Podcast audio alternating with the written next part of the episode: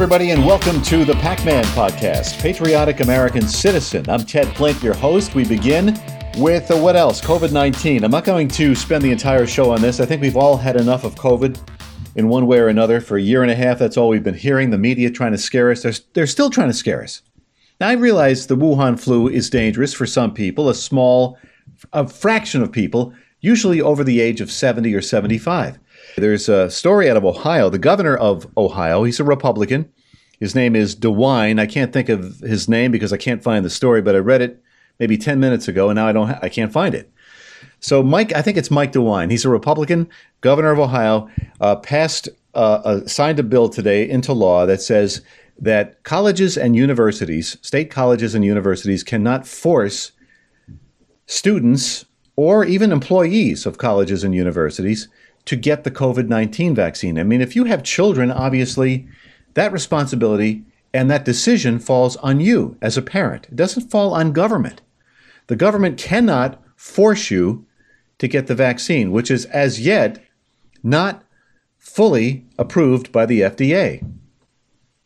So it's experimental.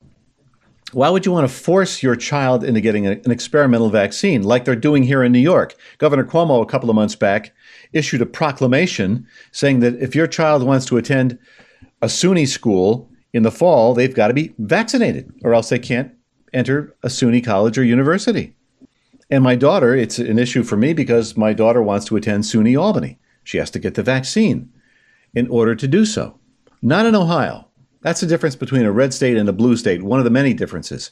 Freedom versus uh, uh, government coercion. Basically, freedom versus tyranny. These some of these governors in, in these blue states, these Democratic governors, are tyrannical. And if you could go even further, some of the Democratic mayors in some of these uh, cities, largest cities in the country, Chicago, the third largest city in the country, is run by a despotic, tyrannical mayor. This governor, Lori Lightfoot, Lenny Lightfoot, Lenny Lightweight. She is unbelievable. Every day you read about her, and I'm, I know I'm getting sidetracked here, but off the issue. But I mean, she is just unbelievable. But this this is today's Democratic Party. That's the the, the overall theme of the show. And this business of forcing people to get this vaccine, which has not been fully approved by the FDA, is is nonsense. And just because you're fully vaccinated doesn't mean you're totally in the clear. Yes, the odds are with you that you won't get COVID.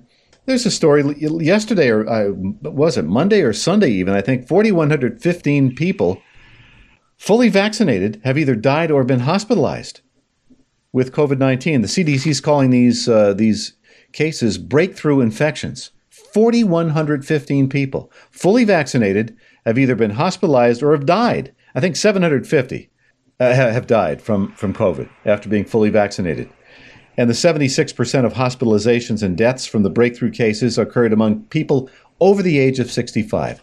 So, our senior citizens, which I'm quickly becoming in a few years, I'll be considered a senior. So, just because you're fully vaccinated doesn't mean, you know, you're home free.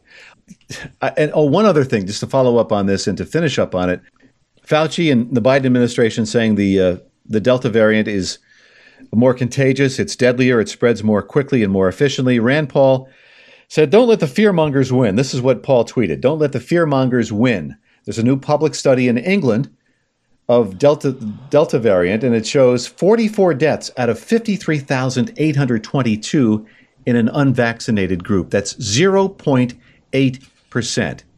So, by the numbers, it's not more deadly. It may prove to be, but as of yet, it's not more deadly. Again, facts over over fiction. I want to skip uh, around here a little bit. We have 15 minutes or so, and uh, I've used quite a bit of it on COVID and related stories. The other big story is this athlete, this Gwen Berry. She is, I guess, a shot putter, and she finished third. So she's, she's earned a position on the U.S. Olympic team. Uh, she's a hammer thrower.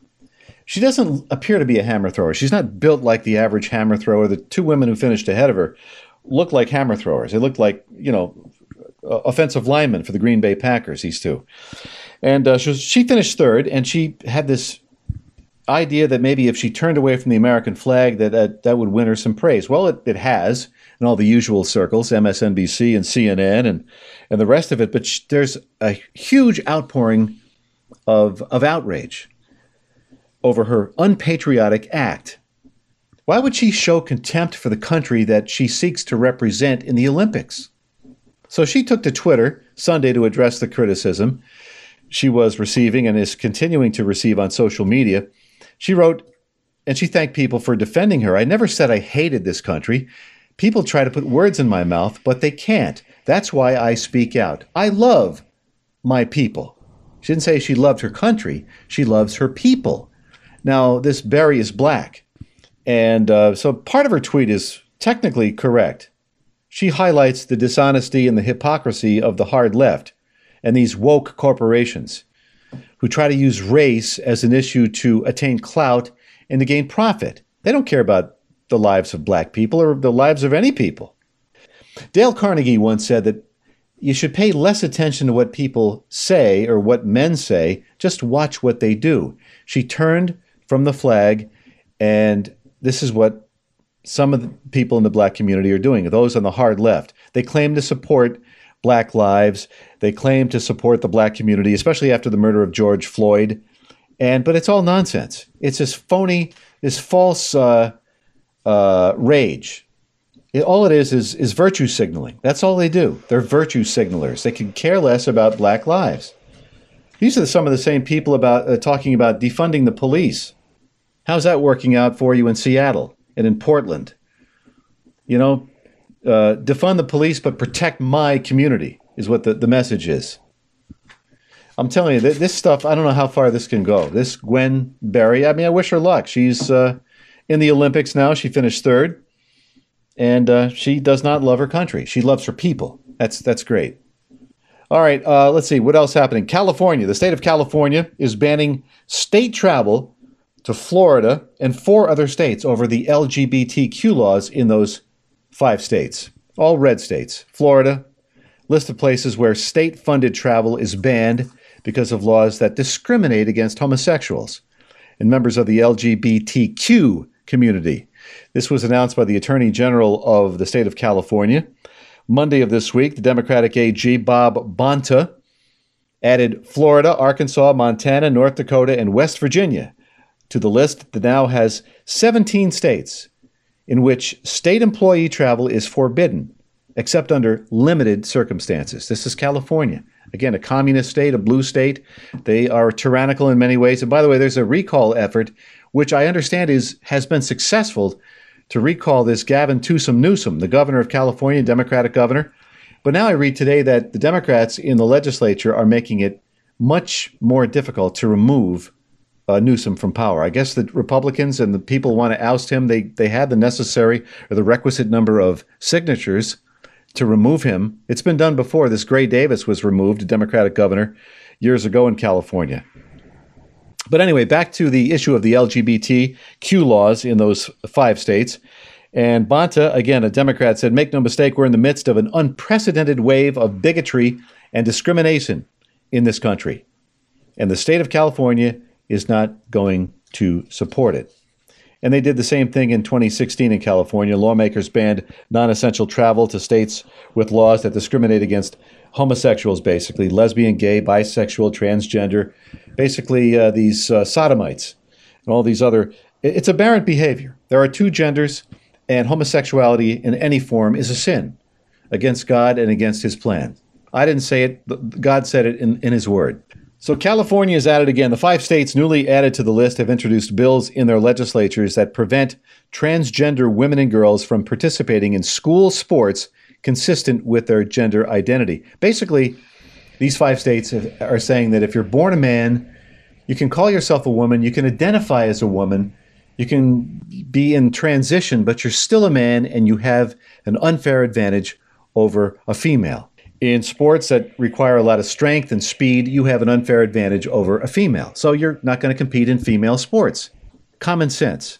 Well, California doesn't like that. This Bonta and his governor, his uh, boss there, Governor Newsom, does they don't like that, so they're banning travel, essentially, a state-sponsored travel to these five states. Again, Florida, Montana, Arkansas, West Virginia, and uh, the one other one, North Dakota. Good for them. Keep it up. States' rights. That's why we are a uh, constitutional republic. we believe in federalism. The states have uh, their individual, they're sovereign. Each state has its own sovereign government and can make its own uh, uh laws. Has they have their own constitutions, and of course there's a federal constitution. Sometimes the federal constitution and state constitutions are in conflict, and then the courts will decide the issue, whatever the issue is. And that's the way the founders set it up. It's worked perfectly for 240 years. But the left wants to change and alter the U.S. Constitution because it limits what they can do. It limits government at the federal level and at the state level as well. And they don't like to be limited. They want government to have control over every aspect of your life. They want to make decisions that affect you and your family and your community. That's not how it, that's the battle with these people. They never they never cease. The left is always looking to usurp your rights, God given rights. God has given us, and what God gives us, government cannot take away, folks. And the Constitution is meant to uh, reinforce that. We are about out of time. Thank you very much for tuning us in. It was a fairly quick show this evening. I want to thank you, and I want to invite you to listen to some of the other fine programs we have up on the BMG network. Obviously, we have this show, the Pac Man program. We have uh, Ken and Mike, the Ken and Mike show. We have Mic'd Up with Mike Hansen. We have the Ken Burns Show. We have the Adrian Ross Show. She does podcasts and writes columns for the BMG Network. And also we have uh, Kristen Kuhn with Set Apart. So those shows, and we uh, all the time adding new content. Uh, I have a column that I write. I try to write one weekly. It's called the Pack Perspective. That's up there for your uh, your reading enjoyment and for your edification. So check it out. The BMG Network com is the uh, the site. And if you want to contact me directly, do so by email. It's pacman, P A C M A N, all lowercase, at the bmgnetwork.com. And if the Lord wills it, we will talk to you soon. The Pac Man podcast was produced and edited in the BMG studio. Music by Kevin MacLeod. For more episodes of the Pac Man podcast, go to the BMGNetwork.com or go to the BMG Network on Facebook. And be sure to tune in to the next episode of the Pac Man podcast with Ted Flint.